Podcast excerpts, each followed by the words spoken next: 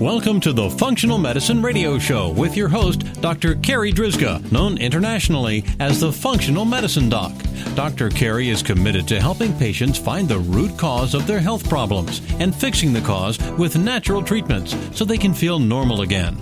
Dr. Carri is the founder of Functional Medicine Ontario and is the author of the hit book Reclaim Your Energy and Feel Normal Again. Please welcome your host, Dr. Carri Drzyzga. Hello, everybody, and welcome to the Functional Medicine Radio Show, the only internet radio show dedicated to giving you real solutions to improve your health. Not only are they real solutions, but they're natural solutions as well, because as you know, the one and only true wealth you have is your health.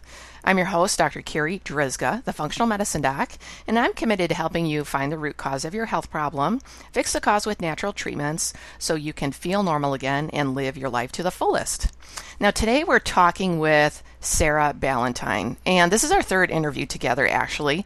I'll find the other two interviews and put those in our podcast notes so that you can listen to those. So, let me tell you a little bit about Sarah in case you haven't already heard about her. Sarah Ballantyne is the blogger behind the award winning thepaleomom.com site, co host of the syndicated top rating The Paleo View podcast, and New York Times bestselling author of The Paleo Approach, The Paleo Approach Cookbook, and The Healing Kitchen.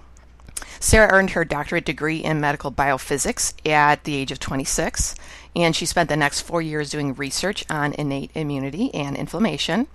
After her second daughter was born, she began to experiment with the paleo lifestyle. It had an amazing effect on her health.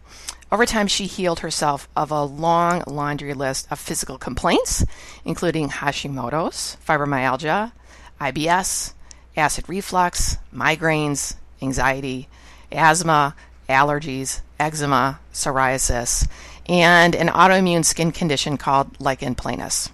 Her passion is for providing straightforward explanations uh, for the science behind the paleo diet and its modifications, plus her love of food and cooking and her dedication to her family form the foundations of her blog, her podcast, and her books. Hi, Sarah. Thank you so much for being my special guest today on this episode of the Functional Medicine Radio Show. Thank you so much for having me back. I feel like uh, like three three is such a lucky number, right? So I'm like, woohoo! Third time's the charm. You know, three wishes. Three three's great. Yes, I think it's a very lucky number too.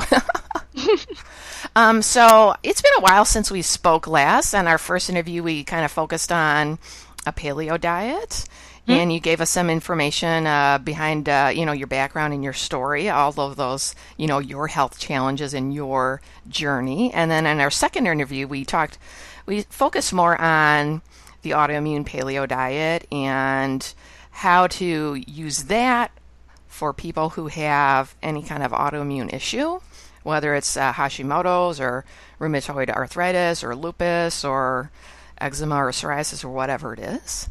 And then it, I think it's been a while. It's been a year or so, maybe more. So, can you kind of uh, tell us what you've been working on? Because I know you're a busy lady and you've got all kinds of stuff that you're always working on and nerding out on, geeking out on. And then we'll um, we'll get into today's interview.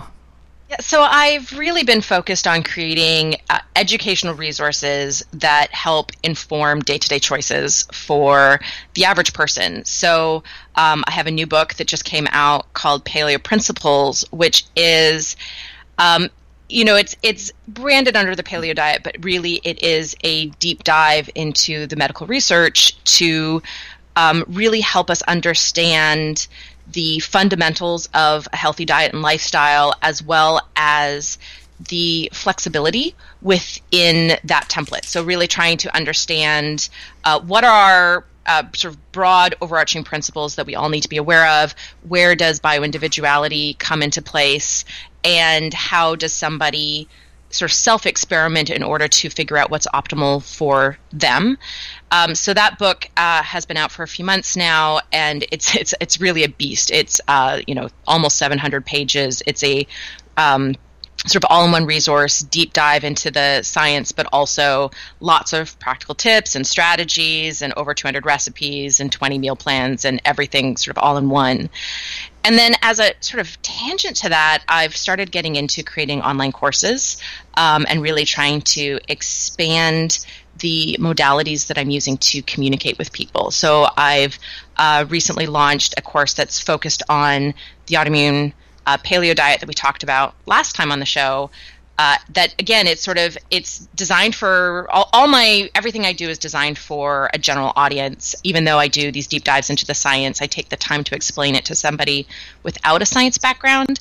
And so this course is the same, but it's now this combination of like video and slides and you know the um, uh, you know homework and self-discovery exercises and uh, online discussion groups and things like that to be able to really help people thoroughly understand the whys behind recommendations and get away from a you know do this don't do that set of rules as i progress in um, this sort of uh, health education, health advocacy career, one of the things that I keep hitting against is this inherent um, desire for a lot of people to break rules. And when we have sort of arbitrary rules, we tend not to follow them. So, really trying to get away from uh, rule based descriptions of healthy choices and get into a more broad education surrounding why one choice is better than another to really empower choices. So rather than, oh, I know I should do this, do, oh, well, I understand what will happen if I choose this, and, and have that be a, a really different sort of self speak when it comes to making our day to day choices. So then let's start there. Let's talk about diet dogma and why rules don't work. Yeah, it's really interesting. As I was uh, writing Paleo Principles, and I was really trying to um, get away from a lot of the soundbite descriptions of the paleo diet. I was trying to create a resource that would give people the information that they need to uh, respond and rebut to criticisms of the paleo diet. But I was also trying to, you know, sort of correct course a little bit with this book and uh, talk about some things that have traditionally been considered paleo that maybe don't work for a lot of people, and some foods that have traditionally been verboten but actually probably do work for a lot of people, and try to get away from rules and uh, you know here's your list of paleo foods and here's your list of foods to avoid go. And so i, I did a bit of a, a, a research into just the psychology of rules and rule following. And there's some really interesting studies that have been done, um, even in sort of the diet sphere, of if you give people, uh, you know, plenty of people know that, that cake is a junk food, that, you know, cake is, is not going to make you healthier. And yet, if you offer somebody a piece of cake or an apple, um, even though everybody knows apple's the better choice, about 60% of people will choose the piece of cake. And so, this idea of trying to um, trying to to get beyond uh, I know I should or I shouldn't because we've got these these amazing, very tempting, hyper palatable, addictive foods that we're trying to lure people away from, and it that's a that's a hard sell, and yet we sort of know no matter what um, what sort of niche within the alternative health community you belong to, we all know that getting away from these super refined, highly processed, uh, very, very addictive manufactured foods is the number one thing that most people can do to improve their health. So how do you how do you how do you get away from like I know I should choose the apple, but the cake's tastier, so I'm going to go with the cake? Like how do you combat that? And you know, as, as best I can tell, the better way to combat that is with information. So rather than I know the ap- apple's healthier, like why? And if you if you take a sampling of people and you say, okay, why is the apple healthier? You'll get some responses that will say, well, you know, the cake has more sugar. Um, or the cake has more fat. Uh, you might have some people say, well, the cake's made with eggs, and you know, some people are still in this sort of 1970s belief that eggs are, are terrible. Um, but at the same time like what does the apple have that's better? And and that becomes a harder question. Well it has fiber um, quite a lot of fiber. So that's an amazing thing that, that cake that's made with you know white flour is not going to have. It has phytochemicals. Apples are actually one of uh, probably the top uh, food source of antioxidant polyphenols in, in particular in the average American diet. Uh, one apple has about 300 milligrams of polyphenols, which is about the same as like half a bottle of olive oil. Like it's it it really is the dominant source of of these important antioxidants for most people. It has a lot more vitamins and minerals. The sugar is going to be a slower burn, so you're going to get less of an insulin spike and less of a blood sugar spike. So we we've got all of these other details that we can sort of add, and when you start to to talk about that, and then you can start talking about and when your palate is adapted to not eating cake, that apple's going to taste sweeter and it's going to feel more like a treat. Like we can layer on this education to suddenly make it, you know, uh, our our logical brains can sort of uh, talk over our emotional brains and go, no, wait, here, look at all of this information I've got that's making this apple feel like a more compelling choice. And that doesn't mean that every single person is going to choose the apple every single time. And I think that getting away from dietary dogma also embraces imperfection. But it means that more of us will make the better choice more often. And that I think is really how we uh, address all of the sort of crises of, of public health that we're, we're faced right now. And then, can you talk a little bit about self experimentation and bioindividuality? Because I, I see a lot of patients, at least within my office in my private practice, they come in and, and they've been doing the paleo diet or they've been doing the autoimmune paleo diet and they're they're stuck, they're not getting better. And so then you know, I'm just kind of thinking, well, there must be things within that diet that are working for you, but then there might be th- some things that are not working for you, and that um, it's not just a black a black and white kind of thing. It's it's about trying to figure out the nuances for you, that particular person. Yeah, so I I think that it's it's we know so we know that there's been genetic genetic adaptation to agriculture. So in the last you know five to ten thousand years, the human diet has changed dramatically. There was a fascinating study published, uh, I think, early last year that uh, took uh, uh, g- genetic samples from teeth. Uh, from uh, sort of Eastern Europe, and they they looked at samples from 6,500 years ago to uh, like 2,000 years ago. So it was through from before agriculture hit that area of the world up until um, you know it was very very well established, and they looked at points of uh, selective pressure on the genome, and they found 12 points of substantial genetic adaptation. Um, the the most well understood one was lactase persistence. So this is often used as an example, sort of to counterbalance the paleo soundbite of eating as we're you know evolutionarily adapted to eat. There's always this like counter argument of like, well, lactase persistence. Clearly, we've adapted to changes in diet. Um, and what lactase persistence is is prior to milk being part of the human diet uh, we had no need to make the lactase enzyme, which breaks down lactose sugar in milk, um, after weaning. So we stopped making it after about the age of five, which is in traditional cultures the average age of weaning. And when milk got introduced as uh, a food, you know, through animal husbandry, so now we have, you know, dairy cattle or sheep's milk was a more traditional milk source. Uh, we needed to keep producing lactase to keep digesting this milk sugar. Otherwise, it was like everybody had lactose intolerance, which is pretty horrible. And we see, depending on when milk was introduced into uh, certain regions, um, people with a cultural background in those regions will have a different percent or chance of having lactase persistence. So, for example, you see in European descent, you know, 90 to 95% of us have uh, lactase persistence. So only 5 to 10% of us are lactose intolerant. But if you look at some Asian or African descent populations, it almost switches. So only you know 10% of some of those populations have lactase persistence, and 90% are lactose intolerant. But we can see these these points of adaptation, and one of the things that we see is at each point of adaptation, that's where we start to get high variability because it really depends on um, our particular genetic heritage and the traditional diets. And because of that, we really need to respect that people are differently adapted to different sort of new foods. But underlying all of that are these rules that we know are universally true. So we know, for example, there's uh, nutrients in foods that we need enough of for all of the processes in our bodies to function optimally.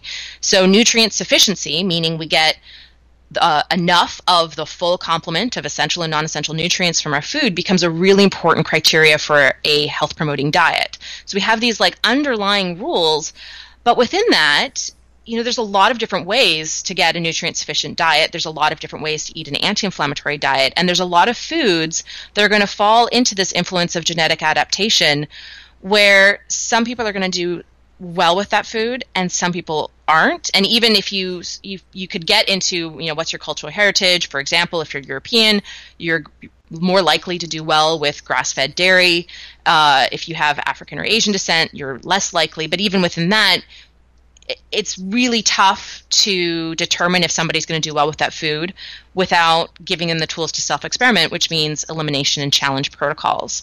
So, what I've done in Paleo Principles and, and the way that I've gone in a lot of my public speaking and discussions on this topic is we've got these foods that we sort of universally know are uh, health promoting foods, so the most nutrient dense foods on the planet. And that doesn't mean you can't develop an allergy or sensitivity to those foods. There's certainly people those foods will not work for, or at least some of them. Um, but we've got this sort of collection of really health promoting foods that we know have very few problematic compounds in them and tons of nutrients. We have this collection of foods that are really just empty calories, um, even though they're um, you know, you know, it could be called whole foods, like whole grains really don't have a lot of nutrition. Those aren't going to add to most people's diets, and they have more inflammatory compounds, so they're not going to work for a lot of people. And then we have this range of foods in between that people are going to be more sensitive to in terms of whether or not that food works for them or doesn't. And so let's respect that you know it, there's there's a difference between different people in terms of how their bodies are going to respond to especially these middle ground foods but really anything on the spectrum. And the way that we really determine if a food is working for us is by cutting it out for two to four weeks. That provides time for the body to downregulate any uh, adaptive mechanisms. So for example if a food is really disrupting our gut barriers um, our mucus producing cells in our guts will produce more mucus. When that food is no longer in our diet, those cells don't need to produce excess mu- mucus, mucus production goes down. And then when we challenge that food, meaning we try a little bit to, to see how it goes, well, we don't have that adaptation of extra mucus anymore.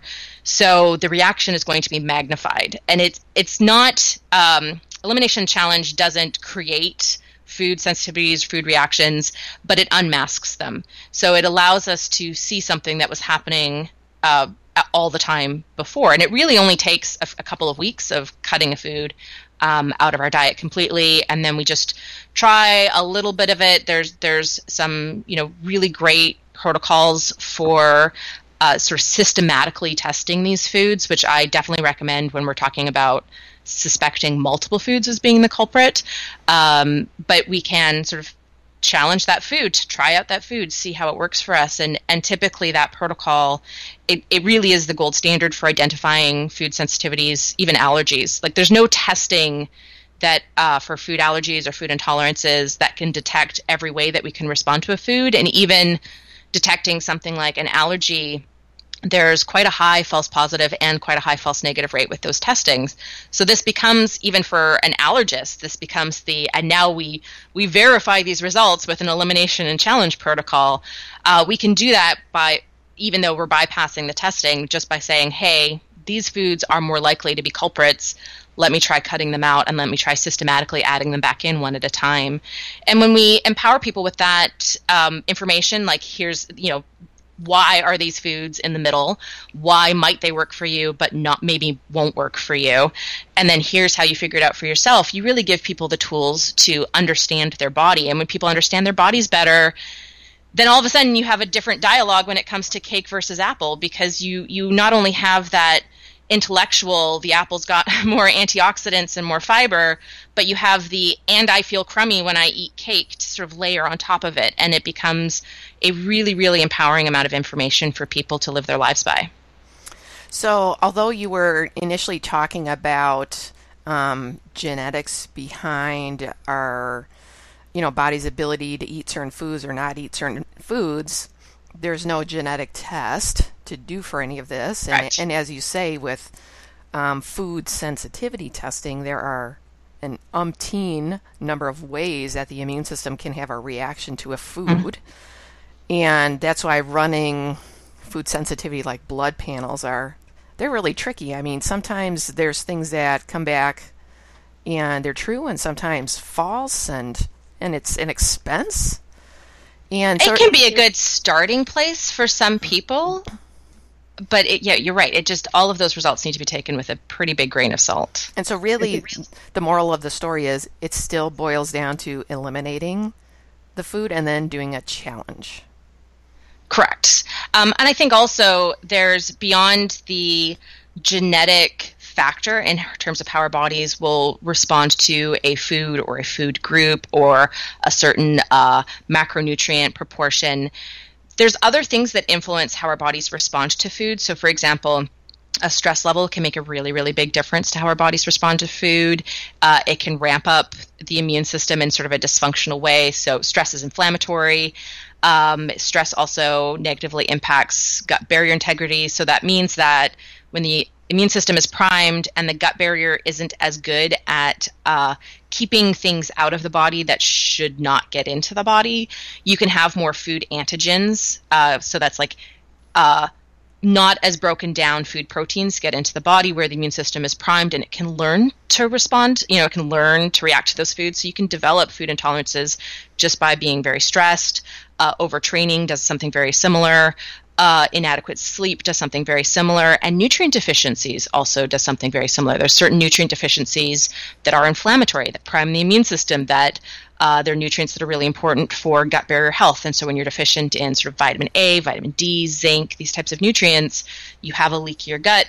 The immune system is primed, it can't regulate itself as well. And so we have also these other environmental factors that can influence how our individual bodies will respond to a food. And what's really interesting about these other individual factors is that um, they're they're a moving target. They change. So we can change our diet to be a you know gut healing diet that promote, promotes a diverse and healthy gut microbiome.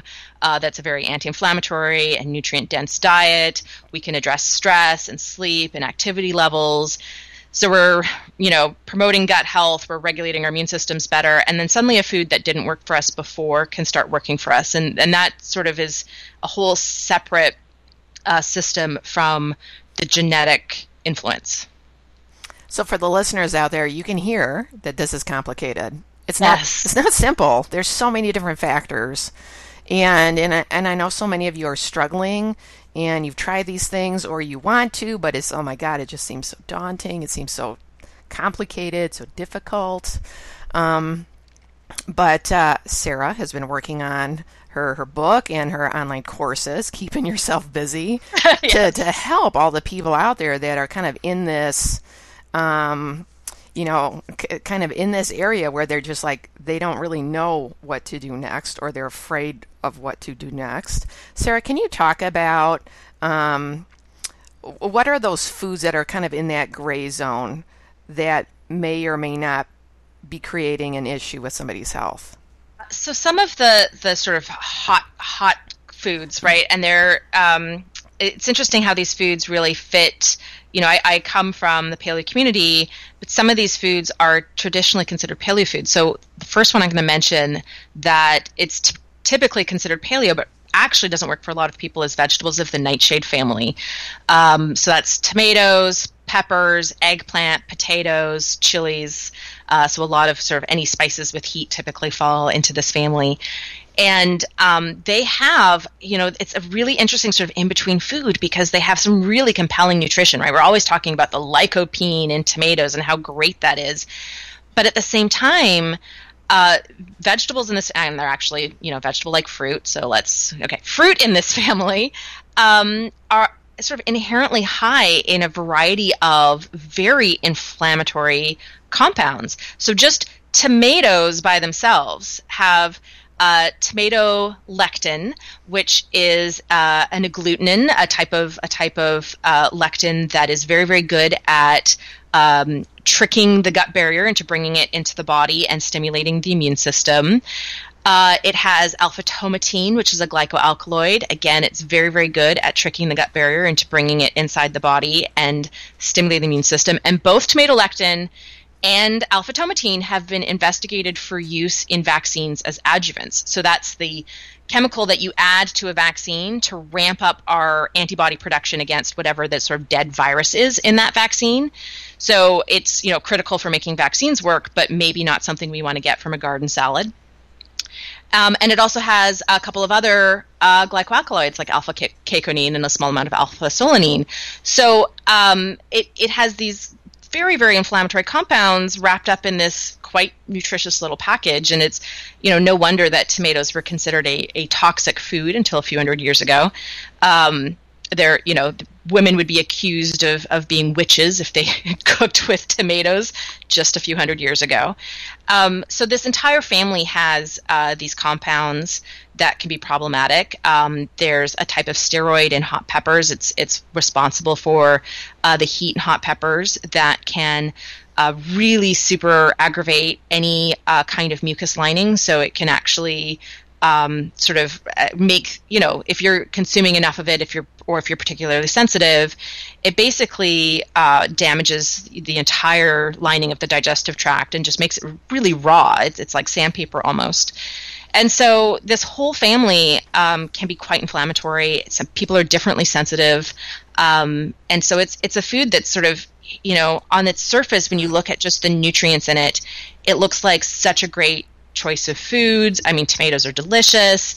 Um, they're traditionally considered paleo, and yet they, they really are quite inflammatory and can uh, sort of exacerbate chronic illness and autoimmune disease for a lot of people. So that's one sort of group of foods that I would put in this category. Um, I would put uh, grass-fed dairy, which I already mentioned, in this category.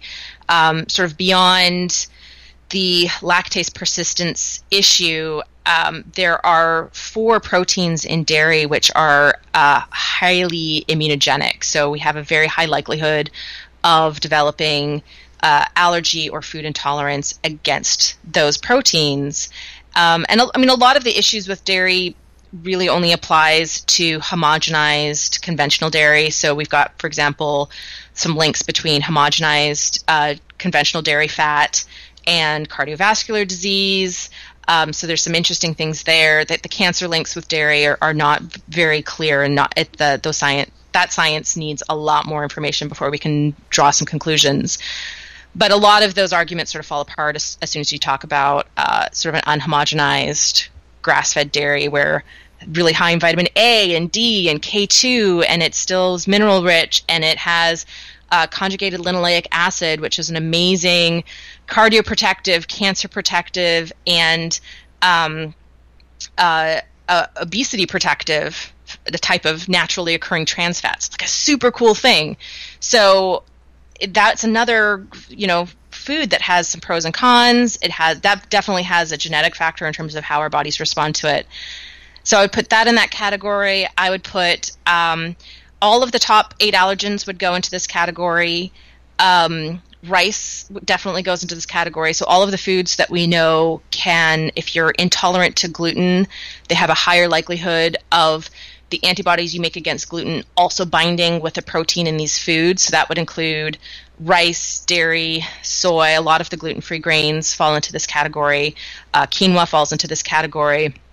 Um, buckwheat and amaranth fall into this category. So the pseudograins fall into this category as well um, traditionally prepared legumes. So um, legumes again have more inflammatory compounds, but they really have a compelling amount of fiber and minerals. And where they're traditionally prepared, so they're soaked for a long period of time and then cooked sort of low and slow for a long period of time, that deactivates a lot of the problematic compounds in legumes. It makes the minerals more easily absorbed by our bodies that's a food I would put in this in this category as well. And that's another one that's not considered traditionally paleo, but it can work for a lot of people, and there's some compelling nutrition. So I usually put food on this uh, sort of scale, and I go like, what is the nutritional value of this food? Is it going to provide something valuable to my body?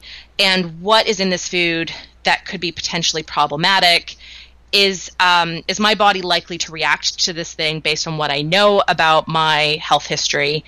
And then I sort of prioritize. Okay, so if this food has some compelling nutrition but some problematic compounds, that's a food right there that I'm going to eliminate at first, and then challenge and try to determine my individual tolerance. But as you can see, it, it becomes it's a really complex um, discussion because there's so many there's so many important nutrients in foods that we require awareness of at, at, to begin with, but there's also so many potentially problematic compounds in foods that also requires awareness to sort of understand the difference. And this is why um, I really feel that we can't simplify dietary frameworks to uh, a one size fits all eat this don't eat this and instead we really need to give people this broader education and the tools to figure this out like I, I really don't want it to be intimidating i want it to be empowering for people and so, thank you for mentioning all that. And um, as you were speaking there, for the listeners, there's a there's a really great book by Dr. Stephen Gundry called "The Plant Paradox." Sarah, I'm sure you're mm. familiar with that. Yes.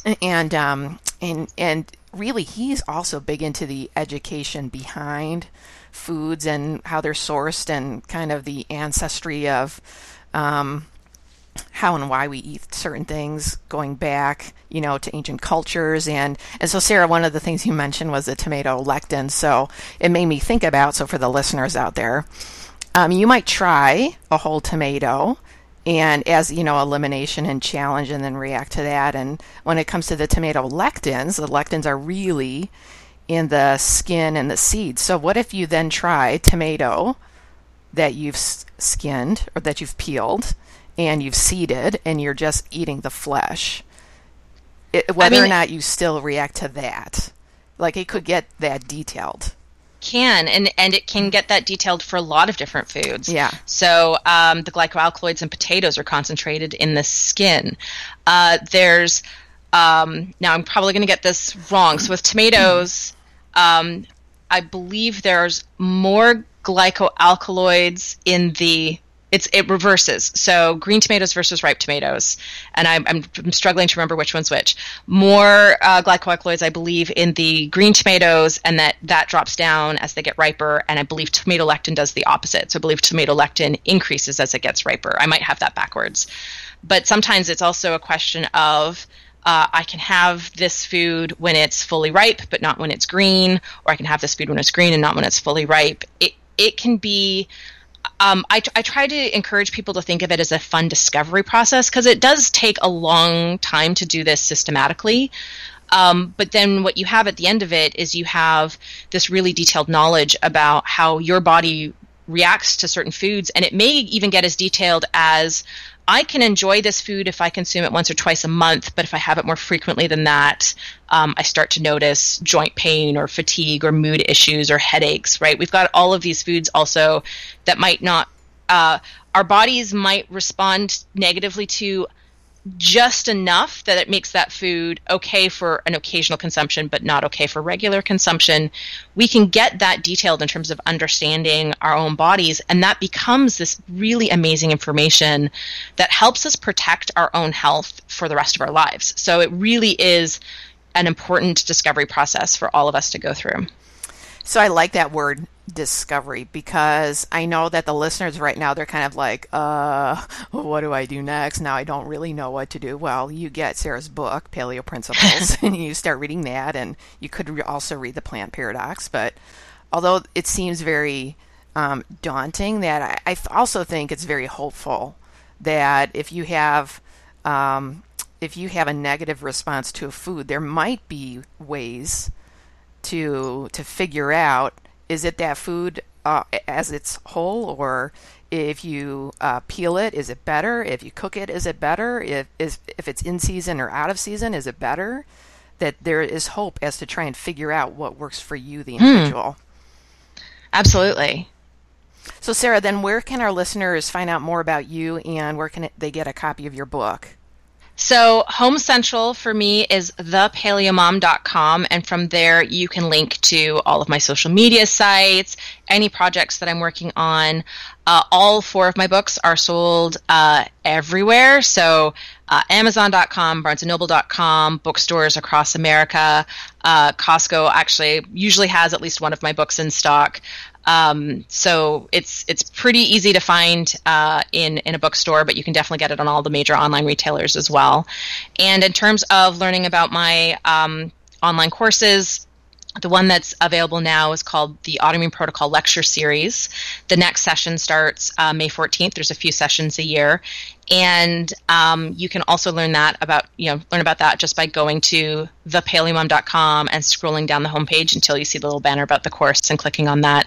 It's a really robust education uh, on the diet and lifestyle aspects of the autoimmune protocol, but it includes a ton of practical tips and strategies and um, a lot of you know just how to implement this in our homes. It includes information on refinement and troubleshooting and it's really designed for the full spectrum in terms of experience with the autoimmune protocol. So everywhere from the person who's brand new to the idea of diet and lifestyle changes to manage chronic illness all the way to the person who's been doing the autoimmune protocol for years and is just interested, thinks that thinks it's going great, or feels like they can refine it. It it really has a ton of information for that entire spectrum and everybody in between. Um, I've even had uh, caregivers take the course and practitioners who are looking to start their advanced learning on the autoimmune protocol take the course. It it really is a, a tremendous resource, and students um, absolutely love it. So that again you can find out more about that, my books, every, everything I do, links to social media at thepaleomom.com. So, for the listeners out there, I'll make sure that all of those resources, all of those links are in the podcast notes so that you can easily find all of the great information. Sarah, thank you so much. Sarah, thank you so much for being my special guest today. This has been another awesome interview. I super appreciate coming back. I hope we're not capping this at three. I hope it's not a three strikes and you're out uh, situation. No, we'll, we'll call Excellent. it three plus to three infinity plus. and beyond. There we go. All right, this wraps up this very special episode of the Functional Medicine Radio Show with Sarah Ballantyne. And I want to thank you, our listeners, for tuning in today. And I'd like to invite you back next time for another episode of the Functional Medicine Radio Show. As always, I'm your host, Dr. Carri Drzyzga, the Functional Medicine Doc. Have a great week, everyone. You've been listening to the Functional Medicine Radio Show with your host, Dr. Carri Drzyzga, known internationally as the Functional Medicine Doc. Dr. Carri is committed to helping patients find the root cause of their health problems and fixing the cause with natural treatments so they can feel normal again. Dr. Carri is the founder of Functional Medicine Ontario and is the author of the hit book Reclaim Your Energy and Feel Normal Again. Please tell your friends about the Functional Medicine Radio Show, and we'll see you next week with more from Dr. Carri.